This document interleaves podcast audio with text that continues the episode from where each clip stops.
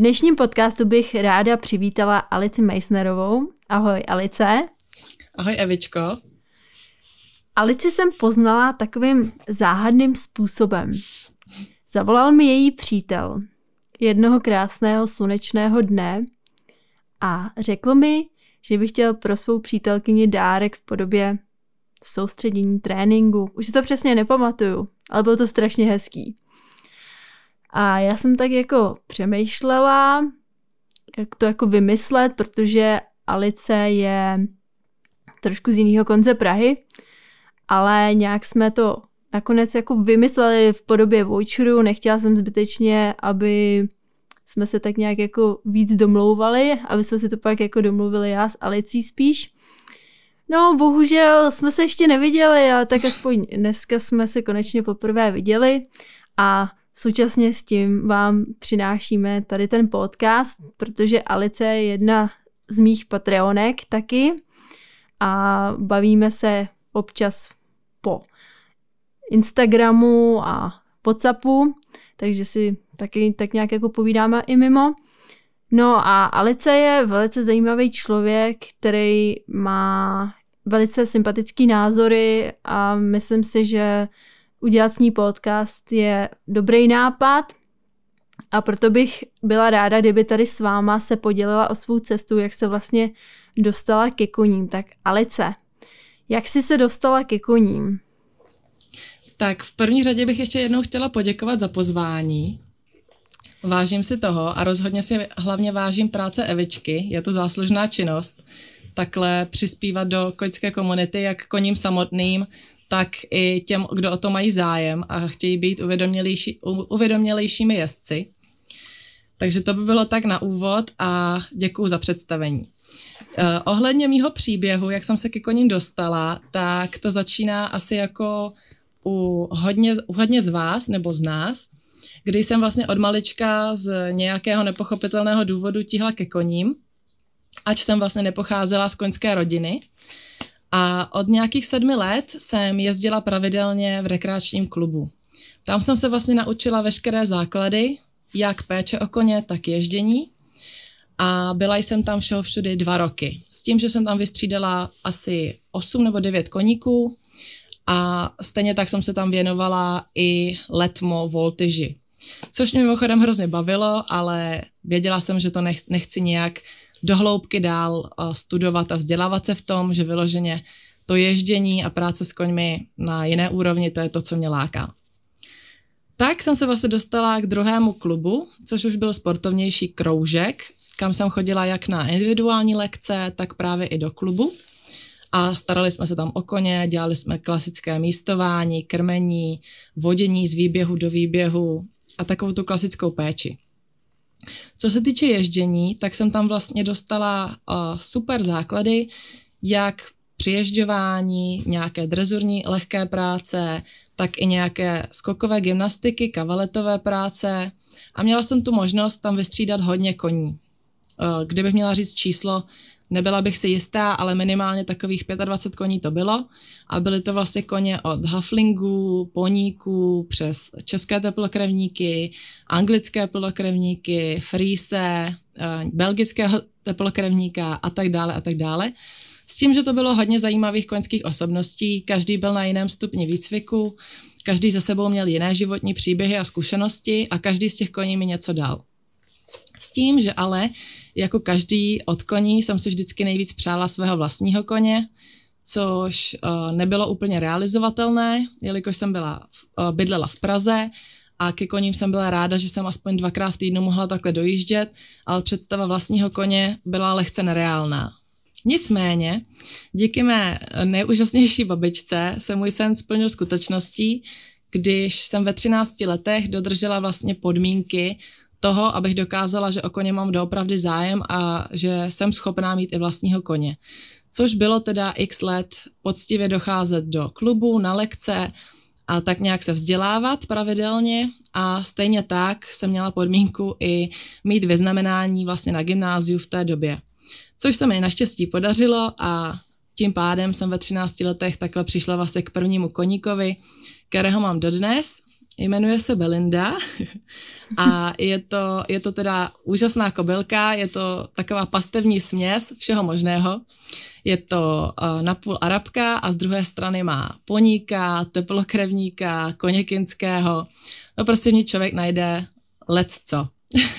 a i povahově je to na ní znát, že doopravdy je loajální jako arabové, bych řekla, a na druhou stranu dokáže být svérázná a mít na všechno názor i jako nějaký poník anebo nějaký svérázný typ koně. Takže tu jsem měla vlastně od jejich deseti měsíců a věnovala jsem se s ní zprvu samozřejmě jenom nějaké základní péči, procházkám, takovému tomu poznávání jedna druhé. A ještě jsem v té době chodila právě do toho sportovního klubu. S tím, že jsem čím dál tím víc zjišťovala, že vlastně metody, techniky, praktiky, které se vlastně děly v tom sportovním klubu, takže se mi čím dál tím víc odcizovaly a vytvořila jsem si takové pravidlo tří ne, co chci a vlastně nechci dělat se svým budoucím koněm, protože samozřejmě v klubu tam nemá člověk moc uh, prostor se nějak individuálně koni věnovat a musí tak nějak poslouchat samozřejmě cvičitele, trenéry, majitele. Takže byla jsem ráda, že konečně mám prostor se svým koněm to dělat tak, jak cítím a ty moje tři ne, tak to bylo vlastně koně nikdy neobvinovat, nikdy netrestat a stejně tak nikdy nezrazovat. Hmm. K, to, k tomu se vlastně pojí i uh, Ježíš Maria. Další věc a to je vlastně taková ta změna smýšlení, že chyby jsem začala hledat, když už tak, samozřejmě vždycky v prvně v sobě, nežli v koni. A od toho se vlastně odvíjel takový velký zvrat i toho smýšlení, kdy jsem si uvědomila, že vlastně uh, jdu po něčem trošku jiném, než je krásný set drezurní a krásný pohled na jezdeckou dvojku. Samozřejmě to byl vždycky taky můj sen, ale prioritou se pro mě stalo to, abych měla vedle sebe anebo pod sebou spokojeného, uvolněného, ochotného a fakt uh, dobře naladěného koně, který se mnou chce ten čas trávit. Ať teda nějakými procházkami, prací ze země, ve volnosti anebo ježděním. No, takže to byl asi takový první zlomový okamžik toho uvažování. Ve chvíli, kdy jsem měla vlastně prvního koně, stále jsem chodila do sportovního klubu pod cvičitele a trenéry a tak nějak jsem si teda začala uvědomovat, že jsou tam věci, které mě se osobně nelíbí a začala jsem hledat jiné cesty. Samozřejmě v té době to nebylo úplně jednoduché a nějak extrémně alternativní možností, možností tu nebylo. Bylo tu akorát povědomí o Vašku Bořánkovi a Honzovi Bláhovi. Ve světě teda potom o Patu Parelim a Klausu Ferdinandu Hempflingovi. To byly vlastně takový uh, moje největší vzory, a dodnes jsou mi velikou inspirací a motivací k tomu vlastně s koňmi směřovat jak právě k té uvolněné, ochotné spolupráci a to i právě v té volnosti, která se stala vlastně mojí nejoblíbenější, nechci říct disciplínou, ale takovým nejoblíbenějším směrem, protože zastávám názor, že když s koňmi pracujete eticky, tak, aby je to vlastně obohacovalo, bavilo, tak ten kůň nemá důvod od vás utíkat ani ze země ve volnosti, ani pod sedlem ve volnosti a doopravdy s vámi je schopen při té etické, vhodné spolupráci, kdy jste vlastně koně dobrým mentorem a ne vyhrožovatelem, tak s ním dokázat věci, které by se mnohým zdály až nereálné. A plně stejně tak koně důvěřovat, jako on důvěřuje vám. Takže to byl takový první zvrat, takže co mě nejvíc zaujalo, byly právě, uh, byly právě tito lidé s tím, že jsem o nich chtěla vědět co nejvíc. Co bylo na trhu, to jsem si o nich koupila, ať to byly knihy, DVD, a DVD jsem stihla zhlédnout každý den aspoň tak 50krát, možná 100krát a hledala jsem tam takový nápovědy, jak vlastně ty koně číst, jak s nimi pracovat, eh, jak ty dialogy vlastně vypadají. Hlavně v té volnosti mě to zajímalo nejvíc. Zjistila jsem, že vlastně co se týče toho horsemanšipu jako takového, tak je dalších x podkategorií, jak je to natural horsemanship vlastně od Pata Pareliho, jak je to specifický styl vlastně horsemanšipu Klause Ferdinanda Hempflinga, k němuž se pojí třeba i Mia Like Nielsen, která má dost podobnou filozofii jako Hempfling. s tím, že vždy dává koni právo volby, právo se svobodně rozhodnout tak další typy horsemanshipů uh, právě třeba i v klasické drezuře od Filipe Karla, protože horsemanship podle mě není disciplína, ale způsob smýšlení a práce s koňmi a buď to je dobrý, anebo je špatný. A zrovna takový Filipe Karl byl člověk, který mě navedl i na to, že v drezuře jsou skryté velké hodnoty, ale v té klasické drezuře a začala jsem se až potom právě i o drezuru zajímat a Filipe Karl a jeho Legreté, takže vlastně škola lehkosti bylo něco, co mě zaujalo hned a začala jsem se o tom víc dozvídat, číst, sama experimentovat s koňmi právě tady v tom stylu. Potom tam bylo mnoho dalších vzorů typu Mark Rashid, eh, jeho knížky například Koně nikdy nelžou, Restart koně, nebo oh, ještě měl super knížku, ty jo, ale nevzpomenu si. Restart koně, koně nikdy nelžou. A... Hmm. Hm? Ještě bych si vzpomněla. já si to nepamatuju, já jsem četla asi jenom tyhle ty dvě. Jo. Jedna, jedna je free na internetu a druhou mám doma. jo, už jsem, si, už jsem si vzpomněla. Cesta k jemnosti. To je taky jo. krásná knížka. Jo tak to je určitě další z mých velkých vzorů. A ten zase zastává úplně jiný styl horsemanšipu. Ani natural horsemanship, ani nic podobného Hempflingovi nebo Mielice Nielsen, ale má zase horsemanship založený vlastně na pasivním lídrovi, pasivním vůdci, že vlastně není potřeba ke koni nějak extrémně projevovat nějakou, když to řeknu, agresivní dominanci a něco si vyžadovat, ale že naopak člověk má být zase spíše tím pasivně vyhledávajícím mentorem, který má tomu koni co předat a co mu vlastně pomůže zdolávat určité situace a který mu bude vlastně přínosem tomu koni. Takže ten mě taky určitě hodně inspiroval. Stejně tak jako Ray Hunt, Tom Dorance, zase super knihy s koněm v harmonii, nebo Pravá jednota, jsou to takové knížky dobře čtivý, dobře pochopitelný a zároveň je v nich skryté, když to řeknu, skryté zlato, protože ač ty myšlenky zní samozřejmě a jednoduše, člověk v tom najde věci, díky kterým si rozklíčuje i třeba stávající složitou situaci s koněm, ať je to při ježdění, ať je to při nějaký péči, nějaký nedorozumění, vodění, lonžování. Všechno tady to se dá v podstatě odkrýt i pomocí pochopení těch základních myšlenek tady v těch knihách. Takže to byly takové moje velké vzory a inspirace. A všichni tady, ty, tady ti lidé mě vlastně přivedli na jiné smýšlení o koních a úplně jsem postupně opouštila názory tradičních trenérů, cvičitelů a stejně tak přístupy.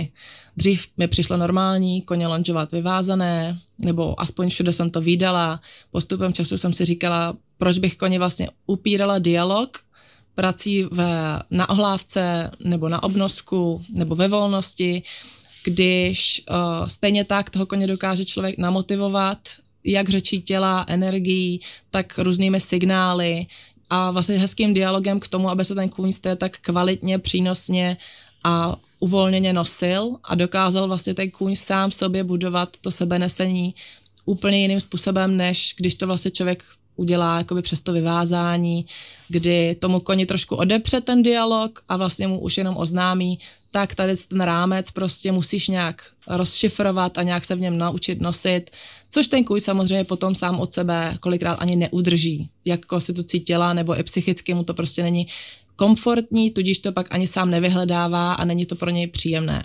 Samozřejmě není to vždycky, určitě se najde spousta lidí, která vyvázání využívá s rozumem, ale mně osobně to přijde nesympatické a sama na koně to nepoužívám a hledám jiná řešení, jak s koňmi pracovat k tomu, aby se lépe nosili a lépe ochotně uvolňovali, protahovali, ohýbali.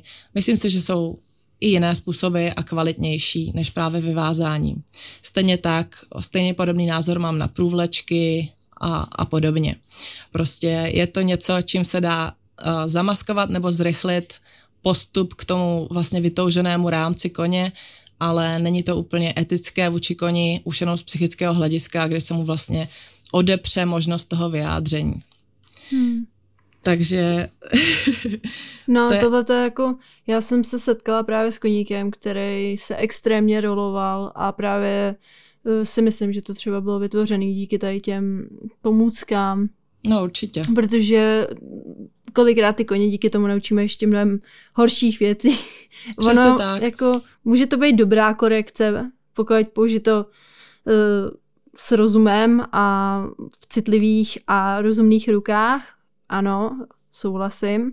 Ale pokud, uh, myslím si, že pokud jste dostatečně rozumný, tak takovýhle věci nebudete vůbec potřebovat. Pokud máte pocit, že to dokážete i bez nich, tak to dokážete i bez nich. Protože já si myslím, že takový člověk, který už je tak vzdělaný a umí s koňma komunikovat, tak takovýhle prostředky vůbec nebude potřebovat a nebude muset podporovat takovýhle výrobu takovýchhle věcí v obchodech. Přesně tak. Takže Přesně. myslím, že to je stejný s udidlama. Kdo... Určitě, kdo, určitě. No, jak, jak se říká, kdo, kde chybí umění, tam přichází řemení a dalo by se to aplikovat. Ale já tím nechci nějakou urážet někoho, kdo tohle vymyslel nebo tak něco, jen říkám, že ano, může to pomoct, ale v neskušených rukách to může napáchat i hodně škod, takže to všechno musíme brát s rozumem. Určitě tady nechceme vytvářet nějaký jako nějaký hate proti tomu, to určitě ne, ale určitě bychom chtěli tímhletím vyzvat lidi právě k tomu, aby smýšleli jiným směrem, že to opravdu není potřebné a pokud vám, pokud vám někdo nabídne tuhle tu hodnotu, nebo tu hodnotu, tuhle tu věc, tak je to jako kdyby vám, kdyby vás něco bolelo a podal vám i balgin a vy jste si řekl, Přesně. Hm, tak já si radši mám ten ibalgin, aby mě to teda nebolelo. Jo, Přesně než abyste tak. si prostě řekli, ale já to zvládnu bez toho ibalginu, já, já myslím, že mi bude pak dobře. Takže takže ve finále pak ne všechny zkratky musí vést na vrchol. Tak, ehm, ale ty jsi tady zmínila, že se svou klisnou seš docela od eh, mladistvého věku. Mm-hmm. Jaká byla vaše společná cesta? Byla trnitá nebo byla růžová? Jak bys to definovala? Uh, definovala bych ji určitě trnitou ze začátku, ale myslím si, že takhle by to definoval asi téměř každý majitel svého prvního koně, více či méně složitější cestou. A u mě to teda spočívalo konkrétně v tom, že, jak jsem říkala, měla jsem tradiční, vlastně vštípené tradiční metody, názory, přístupy a tak nějak jsem neuměla komunikovat jinak, než to, co jsem měla právě zžité z toho klubu od cvičitelů, trenérů, kde doopravdy jako ne, nevznikal prostor pro koně a nějaký jejich osobní růst a vyjádření. Takže když jsem najednou začala pracovat s desetiměsíčním hříbátkem, které moc dobře už v té době vědělo, že je dostatečně sobestačné na to, aby člověka nepotřebovalo, tak jednoduše nic nefungovalo. Takže když jsem přišla do výběhu, kobylka utíkala směrem pryč, ohlávku si nandat prostě nenechala a když už se mi teda podařilo po nějakém přemlouvání jí tu ohlávku dát a vyndat jí z výběhu a jít se s ní na chviličku projít, tak kobylka prostě uznala za vhodné, že uteče a nejradši se vrátí domů a bude si na začátku stáje užírat seno nebo trávu. Takže většinou to skončilo tak, naše první procházky, že mě prostě převálcovala z cesty, a běžela teda domů, kde našla svoji jako potřebu hmm. toho sena a komfort a klid a vlastně se mě zbavila. No a mě to v té době strašně mrzelo a říkala jsem si, že teď jako to s ní myslím dobře, aby se mnou šla na procházku, já bych ji sama někde nechala na pást a chtěla si s ní ten čas kvalitně užít.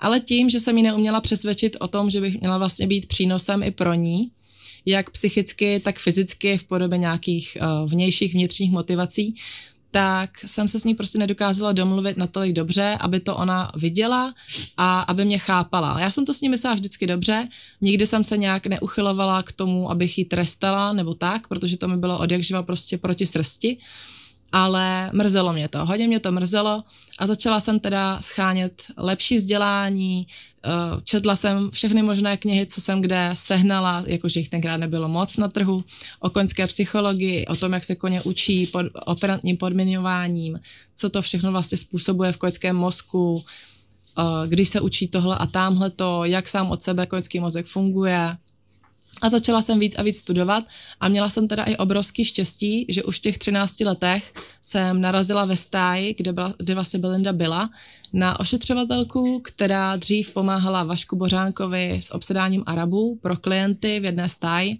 Myslím si, že Dobrovský Arab. A ta mi ze začátku strašně moc pomáhala. Za prvé měla víc materiálu ke studiím než já, takže mi veškeré své knihy a i DVD předávala.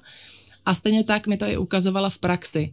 Vzala mě prostě s kobylkou na kruhovku nebo i s cizími dalšími koněmi, s kterými jsme tam později pracovali a ukazovala mi, co a jak funguje, jak, jak vypadá vlastně koňský dialog, co to jsou nějaké signály, řeči těla ze strany koní, jak vypadá, když se koň zeptá na nějakou otázku, jak vypadá, když něco zamítne, když potřebuje víc času, prostoru, jak, jak funguje správná reakce na tlak, jak vlastně toho koně za uh, nějakých předpokladů i učit motivaci, jak, jak ho učit, aby si vyhledával motivaci. A všechny tady ty základy, to čtení toho koně a ten základ té komunikace mi dala právě největší tady ta osůbka, jmenovala se Jiřinka a ta mi vlastně dala nejvíc. S tím, že knihy a DVDčka, všechno super, ale přece jenom, když to člověk vidí naživo, tak mu to dá prostě trošku víc, než jenom, když si to přečte a zkouší si to vizualizovat a pak experimentuje na vlastní pěst. Takže já jsem měla obrovský štěstí v tom, že jsem potkala takovouhle osobu, která mi dala strašně moc a vlastně od té doby jsem začala tady v tom pokračovat, více učit, víc experimentovat.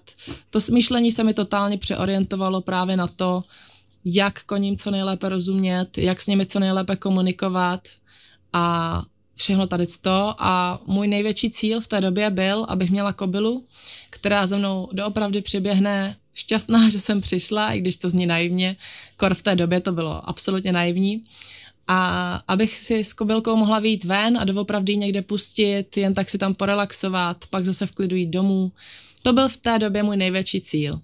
No a díky tomu smýšlení a práci na sobě, s tím, že já jsem nepracovala zdaleka to na koni jako na sobě, tak se mi tady toho stalo skutečností a doopravdy jsem po nějaké době měla koně, který když mě viděl, tak přiběhl, řechtal, na procházku šel ochotně s vodítkem nebo bez vodítka a i ochotně se se mnou vrátil opět s vodítkem nebo bez vodítka a pro mě to byla naprostá euforie.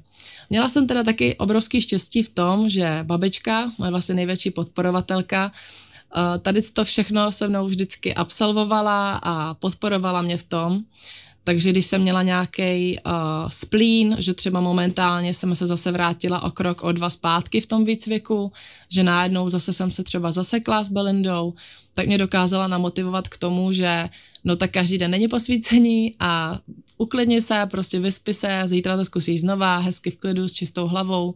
A i když byla nekoňák, tak mi tady s tom neuvěřitelně pomohla i právě ten, uh, ta její psychická podpora a přístup.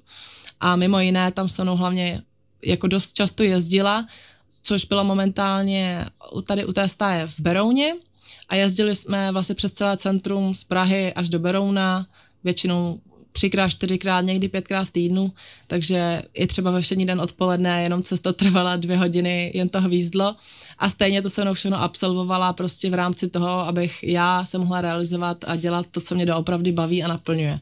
Takže za to jsem jí neskonale vděčná a určitě i moje babička, ač nekoňák, měla obrovský význam právě na té mojí cestě, na tom věřit si a, a neustále teda se učit, snažit být co nejlepší. Mimochodem, taky sama je docela inspirativní člověk, když jako nekoňák v 65 letech se začala učit jezdit, aby mi, aby mi ještě jako dokázala, že všechno, všechno jde, protože já jsem tam kolikrát doopravdy seděla ubrečená na kraji výběhu, že Ježíš Mariakuj se no nechci jít ani ven, kam jsem to dopracovala. A babička, no, no, všechno to půjde, prostě bude to v pohodě, hlavně se uč a snaž se jí prostě dokazovat, že za to stojíš, jako abys byla prostě pro ní zajímavý člověk, hodnotný. A doopravdy mi takovéhle věci neuvěřitelnou lekci jako dávala už v těch 13 letech a i sama mě inspirovala tím, že začala sama jezdit na koni v 65 letech, což bylo teda taky super. No, takže já jsem měla tady v tom štěstí právě na lidi, na to, že mi takhle babička pomáhala, na to, že jsem tam vlastně narazila na takovouhle zkušenou osobu, právě tu Jiřinku. A do toho jsem měla obrovskou chuť se učit. Takže to byly takové základy, co mě vlastně totálně přeorientovaly z takového toho běžného tradičního smýšlení, ježdění a fungování u koní na úplně opačnou stranu. A v tom jsem vlastně zůstala dodnes, za což jsem ráda a pokračovalo to se mnou vlastně přes další stáje, další koně a postupně mě to vlastně utvářelo v tom, jak pracuji s koňmi dnes a stále samozřejmě se učím k tomu, aby to bylo co nejideálnější, aby koně byly co nejochotnější, nejspokojenější, aby ta práce byla co nejetičtější. A k tomu mi vlastně všemu dopomohly další zkušenosti, jak právě ve stájích, kam jsem potom šla, abych to měla trošku blíž na dojíždění, tak jsme se přestěhovali do westernové stáje s Belindou a tam jsem měla opět mm, štěstí na lidi a vlastně majitel měl několik kvotříků, se kterými, když viděl, jak pracuji s Belindou, mi věřil a vlastně od mladších po starší kvotry mi vlastně svěřil na práci, což byla taková výhodná spolupráce pro obě strany, protože já byla nadšenec, chtěla jsem se učit a zároveň jsem si samozřejmě tenkrát neříkala o žádné peníze, prostě jsem to brala jako takovou praxi a byla jsem za to neskonale ráda. A majitel tam byl rád, že vlastně mu někdo opracovává koně a takhle jsem mu vlastně obsedla i dva ty, uh, ty kvotříky a ještě jednu starší kobylku jsem vlastně naučila chodit na výšky, když z toho měla prostě paniky, psycha. Takže postupně za mě to byly úplně super léta, zkušeností, takových výhodných spoluprácí, i když nešlo o peníze a ty zkušenosti mi daly taky strašně moc.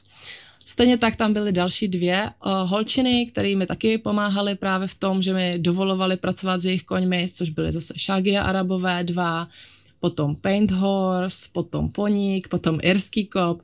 No a vše, se všemi tady těmi koňmi jsem měla možnost pracovat a každý z těch koní mi zase něco dal, zase nějaký nový pohled, zase nějaký nový uvědomění.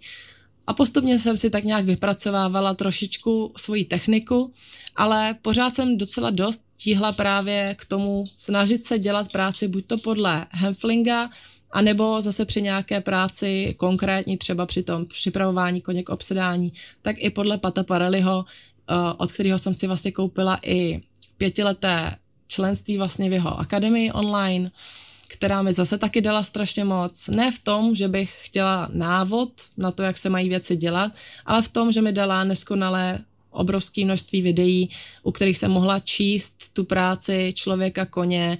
Něco se mi líbilo víc, něco se mi líbilo míň, ale u všeho to byla zase obrovská zkušenost a materiály, které bych třeba běžně ani nemohla nikdy vidět kdy vlastně uh, horseman na vysoké úrovni ve světě, ať je to jak je to, tak jak pracuje s neopracovanými koňmi. Bylo to strašně zajímavé to pozorovat, číst tu řeč těch koní a buď to se mi ta práce celkově líbila, což uh, z začátku bylo téměř jako u každé té demonstrace, Až později se to vlastně přesunulo k tomu, že jsem zase začala trošku preferovat a tíhnout k jiným metodám, nebo metodám. Spíš jsem si z té metody vzala to, co se mi líbilo a odendala to, co se mi nelíbilo.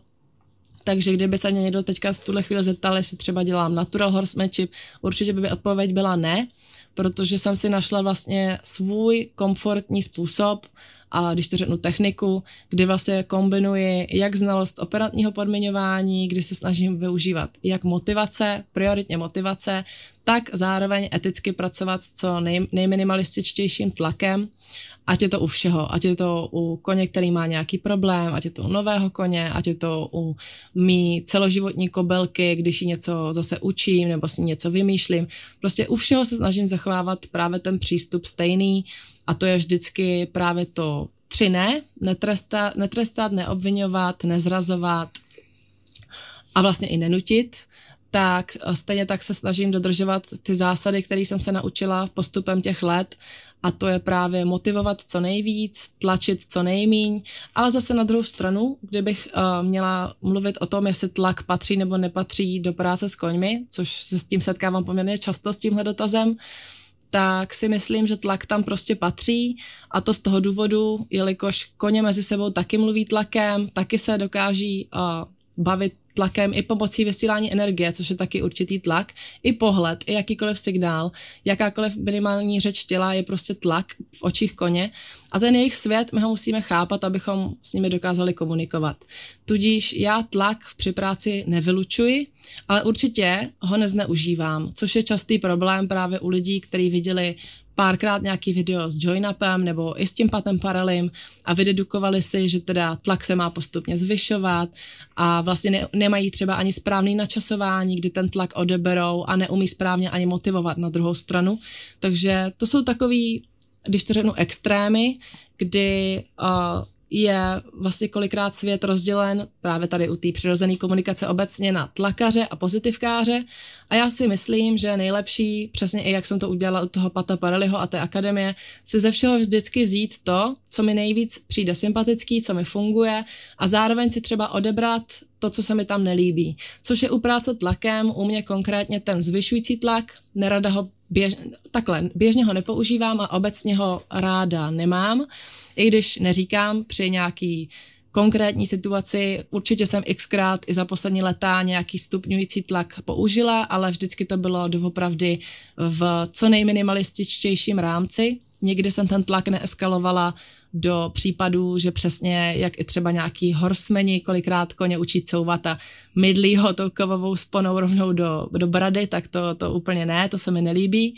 ale nějaký lehčí uh, zvyšující tlak tam asi někdy taky musí patřit, když se ten kůň něco učí, ale měl by to být co nejnižší tlak, co nejetičtější a hlavně by člověk měl ovládat správné načasování a ten tlak umět ve správný čas odendat a koně něco přidat. Něco, co má rád, ať je to třeba to škrapkání na konkrétním místě, ať je to třeba pamlsek za odměnu. Tím se ten kůň vlastně namotivuje k tomu, aby ten cvik nebo aby tu práci dělal ochotněji a věděl, že z toho má nejenom dobrý pocit, že to teda pochopil, vykonal, ale že z toho třeba bude mít i vnější užitek v podobě právě něčeho, co má rád. Může to být doopravdy pauza, nějaký koně vyloženě zbožňují jenom čas společně relaxovat s člověkem. Stejně tak to může být pamlsek, stejně tak to může být uh, škrábání a tedy a tedy. Prostě člověk toho koně musí znát, aby věděl, jak s ním co nejlépe a co nejetičtěji pracovat a jak ho nejlépe motivovat. Ale ti skočím teď do řeči, jo? Jo, určitě. Setkala jsi se někdy s koněm, který byl úplně jako vyplay, jako, jako uh, že eh. prostě nereagoval, prostě mohla bys to něj mydlit, jemu to bylo jedno, nebo já nevím, prostě takový ten extrém, prostě ten kůň úplně jako neví, co úplně si pod tím člověkem má představit. Jako. No, vyplay teďka o, určitě jo, v tom smyslu, v jakém to myslím já, ale asi ne v tom smyslu, že by byl jakože by nereagoval třeba na nějaký uh, podnět vyloženě fyzický, tak to asi ne, jakože by byl až tak apatický, že by třeba neprojevoval žádnou reakci na nic, tak s takovým koněm jsem se nesetkala. Mm-mm. Ale setkala jsem se s dvouma koňma, který vlastně byly psychicky apatický, což se projevovalo i na venek a doopravdy uh, neměli motivaci k tomu dělat s člověkem nic nějak reagovat, jen tak něco je jako nevzrušilo a naopak byli prostě vyloženě deprimovaný, frustrovaný, uzavřený sami v sobě a bylo strašně těžké se k těm koním po ty psychické stránce dostat a otevřít je, aby se aspoň nějaký ten zájem, zvědavost a ta chuť spolupráce trošku dala probudit, protože to byly koně, které byly vyloženě zaškeblený sami v sobě a ne, že by tak byli spokojení, ale asi jim nic jiného nezbylo prostě. Ta práce jejich předchozí směřovala k tomu, že pro ně nejjednodušší bylo psychicky se vypnout, uzavřít a přežít to, co se děje kolem právě s lidma.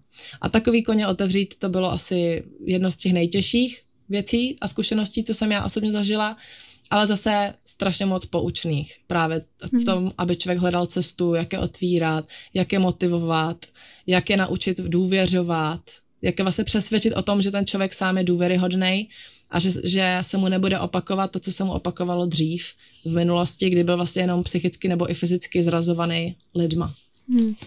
A teď mm, mě tak jako napadá, co uh, takhle, když co, co napadne tebe, když třeba ti někdo dá koně do, do výcviku, nemluvím jako, jako fakt, ale když dá někdo koně do výcviku, který je třeba, dejme tomu, v takovémhle stavu, a pak on se jakoby má vrátit do těch, zpátky do těch podmínek, bez toho, aniž by ten majitel mm-hmm. měl zájem. Měla by si zájem s takovým koněm uh, spolupracovat? Přes...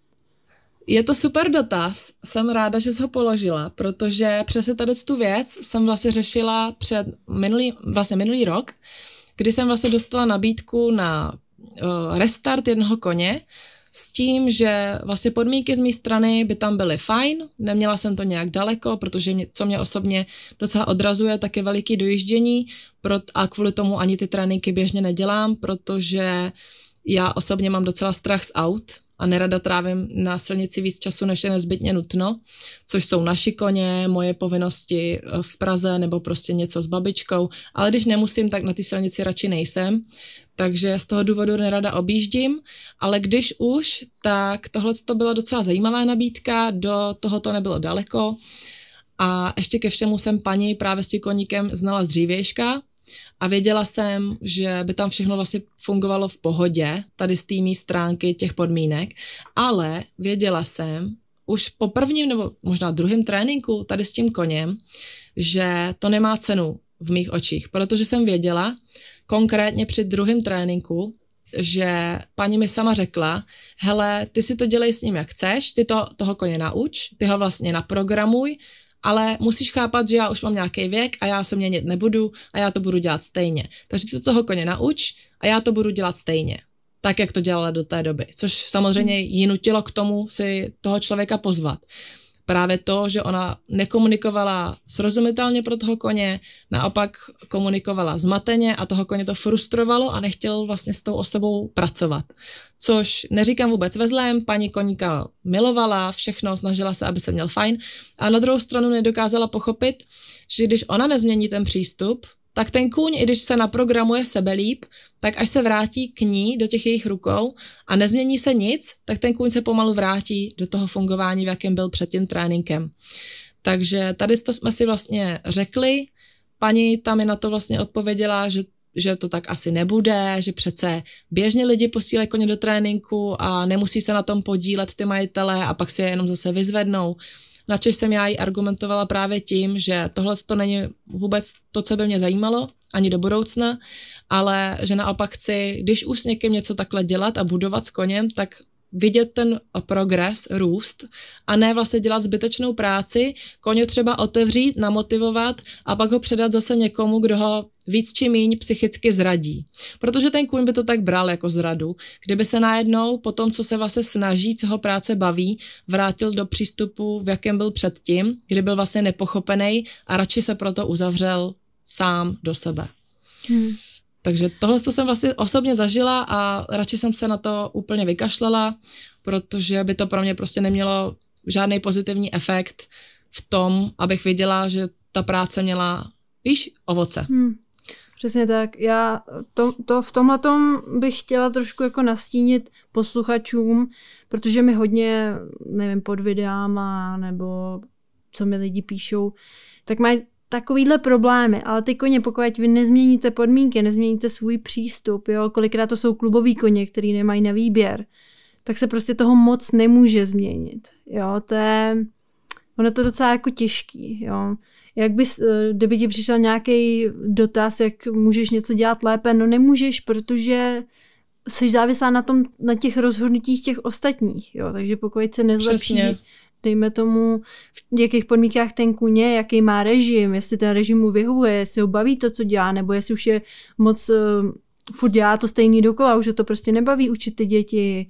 A, jo, tak tam není ani naděje, že by ten kůň mohl prodělat nějakou velkou změnu, pokud tam fakt nedojde k nějaký té změně z toho zvnějšku. Jo, takže Přesně tak. kůň, který je znuděný nejízdárně, protože chodí sedmkrát v týdnu, každý den na jízdárnu, tak není divu, že už ho to nebaví, že už prostě to pro ně není žádná vzrušující záležitost.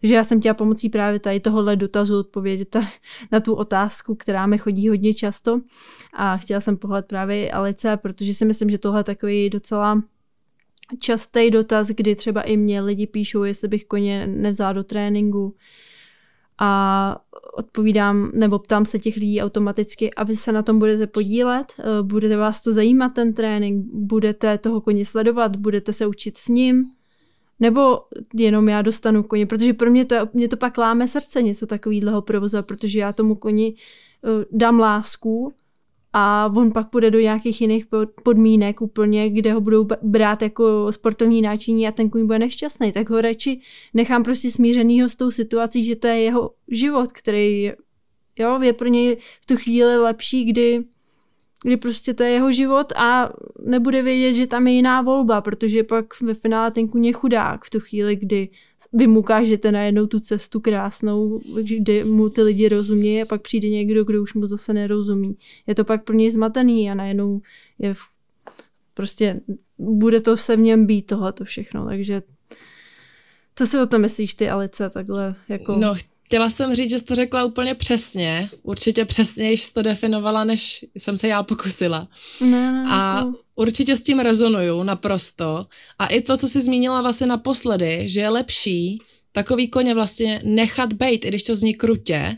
Když člověk ví, že by tomu koni mohl ukázat jiný směr a třeba mu pomoct, ale proč by to vlastně nějaký člověk dělal, trenér, netrenér, prostě kdokoliv navíc, kdo by do toho zasahoval, když ví, že ten kůň se vrátí do těch podmínek, v kterých byl a vlastně mu naopak tím, že ho naučím se otvírat, důvěřovat a pracovat trošku jinak s člověkem, tak já ho vlastně zbavím ta, toho jeho obraného reflexu, jako bylo třeba to vyhazování, to uzavírání se do svého světu, v kterém ten kůň aspoň dokáže psychicky nějak přežít tu situaci s tím člověkem.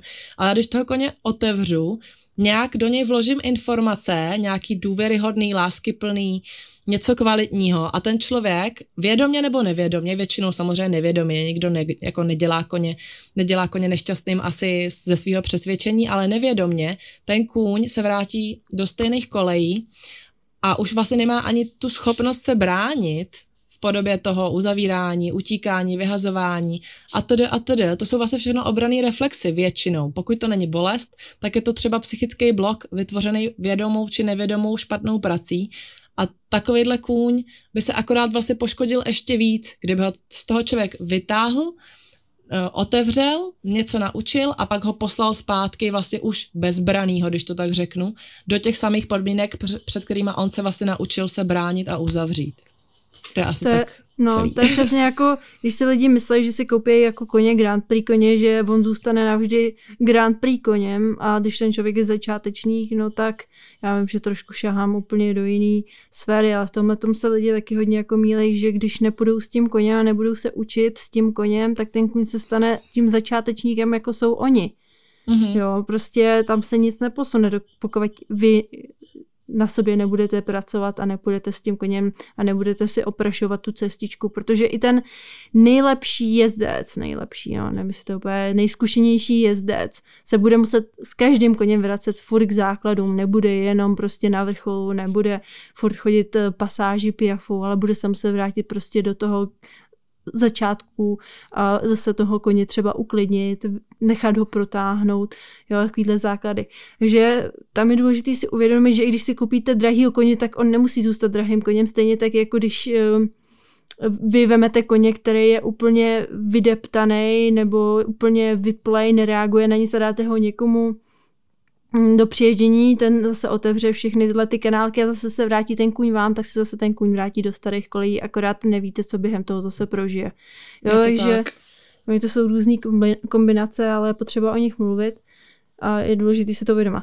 Ale já jsem mm, teď jakoby v poslední dobu jsem zase píchla do témata, kdy lidi zase mají strach, že zase budou dělat chyby, že zase svýho koně skazej. To je zase další mm-hmm. věc. Jako, zase já bych nerada jako úplně jako, je, co bys poradila jako jim lidem, kteří mají strach, jako, představ si, že jsi skoupila prostě, nebo ty jsi skoupila mladýho koně, byla jsi mladá holka, že jo, a měla jsi strach z toho, že toho koně skazíš na té cestě? No, určitě jsem ten strach měla a mně se to tak nějak i tak trochu stalo realitou minimálně částečně, že jsem si vlastně tím svým experimentováním něco zkazila, ale zase jsem věděla, že když si to potom dokážu opravit a nastavit už vlastně víceméně natrvalo funkčně, takže to za to bude stát, že ten experiment, i když třeba nebyl úplně korektní, jelikož tam vznikl třeba nějaký ne vyloženě zlozvyk, ale třeba něco ne úplně dle očekávání, takže to stálo za to, to vyzkoušet a dojít vlastně k tomu k tomu cíli, ať to byl konkrétní cvik, ať to bylo něco, něco dalšího specifického, co toho koně člověk učí, tak určitě stojí za to uh, tu cestu prostě zkoušet, experimentovat, samozřejmě v rámci nějakých možností a hlavně hodně studovat, ale zase se toho nebát, protože když se toho člověk bude bát, tak co potom? Upřímně pro toho koně to může být určitě fajn a přínos, jakákoliv spolupráce a to, že se občas na té cestě něco porouchá,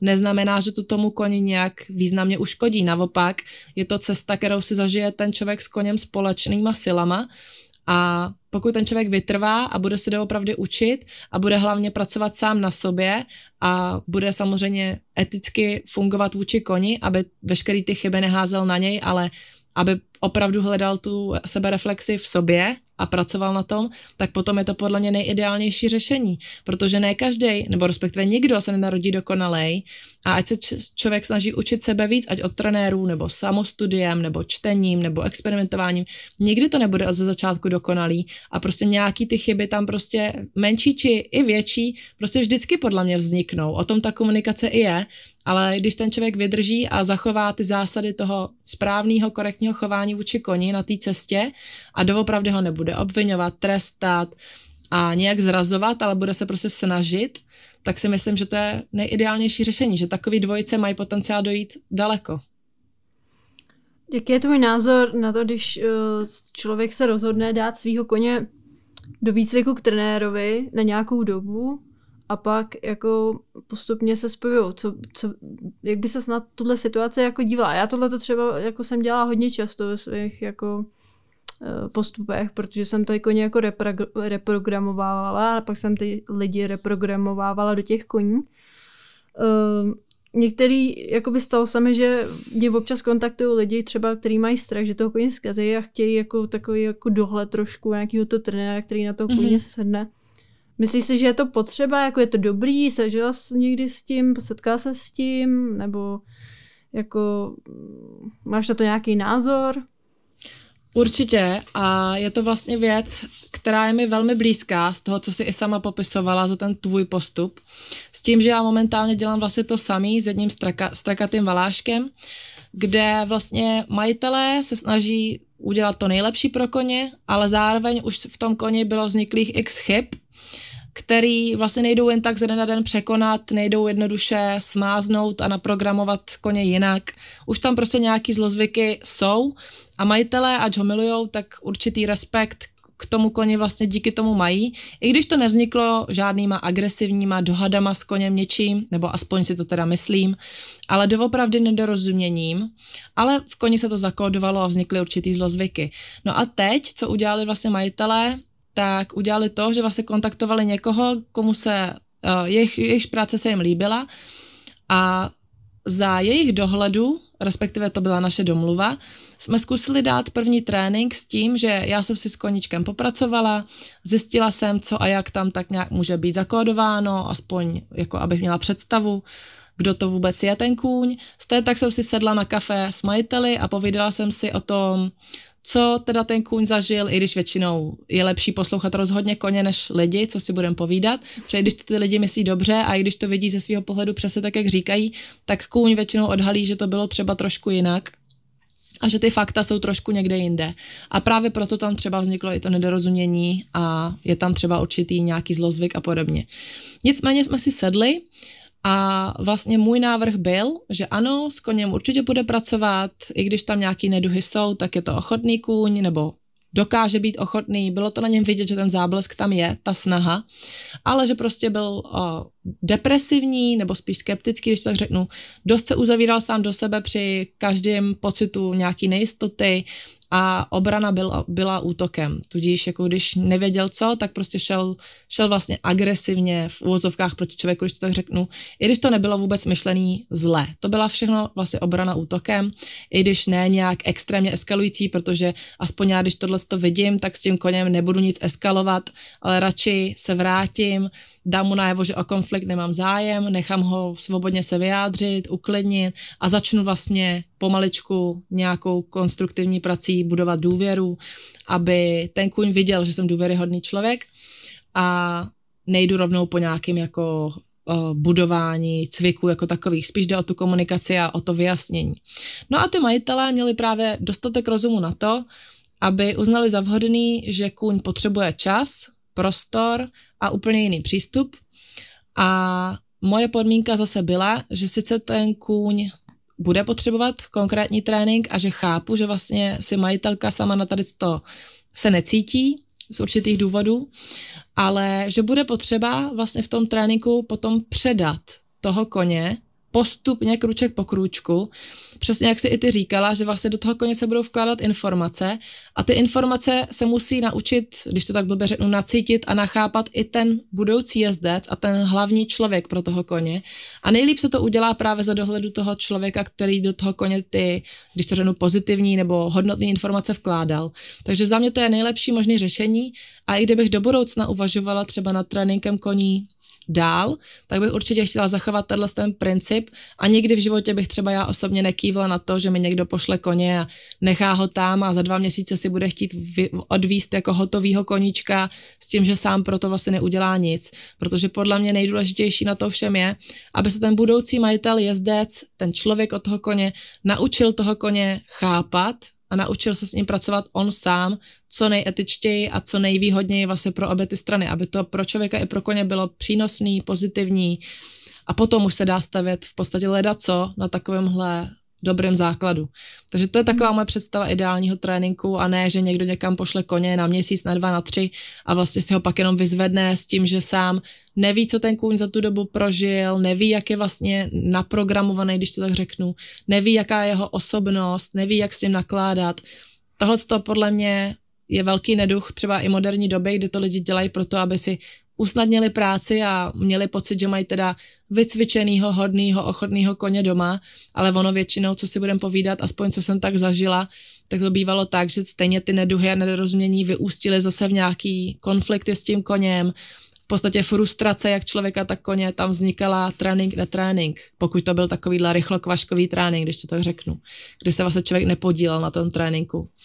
Takže za mě tady to určitě jedině takhle. Za ochoty toho člověka pracovat na sobě, na sobě i s tím koněm a učit se stejně tak jako ten kůň.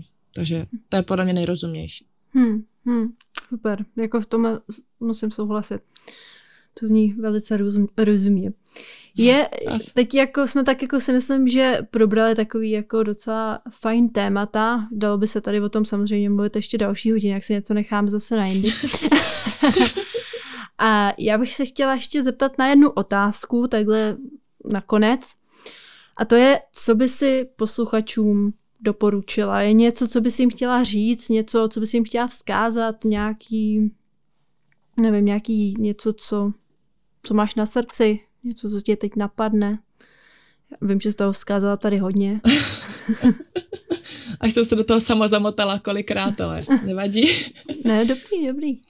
A ráda bych, ráda bych posluchačům vzkázala určitě to, aby ke koním chodili s relativně čistou, klidnou, pozitivní myslí, i když to zní naivně, nebo zní to prostě bláhově, chápu, že každý má svý stresy, svý povinnosti, svý břemena, tak ale člověk by se měl uvědomit, že u těch koní ten kůň tam je proto, aby byl sám koněm. Ten vlastně nemá žádný ambice ani v podobě závodů, ani v podobě, jo, tak dneska si tamhle pojedu na výšku něco prostě zařídit, něco dělat.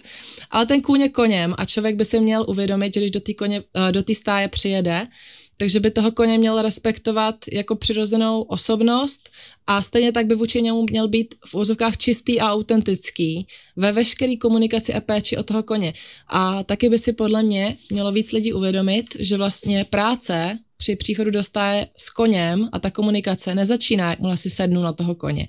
Začíná ve chvíli, kdy toho koně uvidím, kdy se ho dotknu, kdy vlastně máme ten první střed, už to je nějaký dialog, už to je nějaká komunikace a je na člověku, jak se na to dívá, jestli to tak nějak ošidí, přeskočí a jde si čistě za svým, anebo jestli toho koně má doopravdy jako parťáka a chce si s ním budovat hlavně ten vztah, a bere celý tady to jako jedno velký privilegium se s ním učit, komunikovat a brát to prostě pozitivně. I když třeba taky progresivně, ano, postup je super, ať je to v čemkoliv, tak postup je prostě motivující, kor pro lidi, ale i tomu koni se to musí umět podat tak, aby z toho něco měl, nějakou příjemnou chvilku, klidně i tu nějakou odměnu v podobě toho škrabání, těch pamlsků sem tam.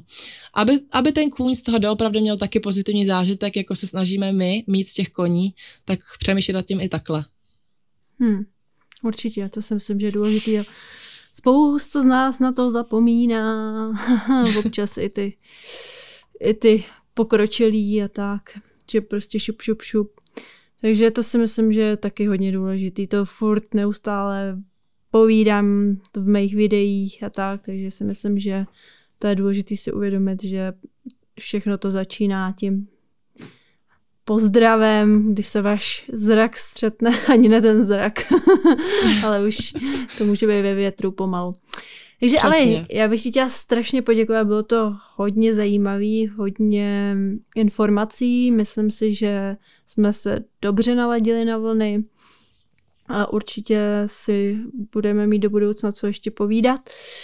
A já ti přeju jenom to nejlepší v novém roce a ať se ti daří a třeba někdy zase v nějakém podcastu. Tak jo. Já ti, Evičko, jsem... děkuji, děkuji moc. Taky ti přeju všechno nejlepší do nového roku, jak s rodinkou, tak se zvířaty. Ať se ti ve všem daří a hlavně to zdravíčko. Tobě taky a tvojí rodince, zvířátkový i ty dvou nohý. Tak se měj krásně. Ahoj. Ty taky. Děkuju, děkuju. Ahoj.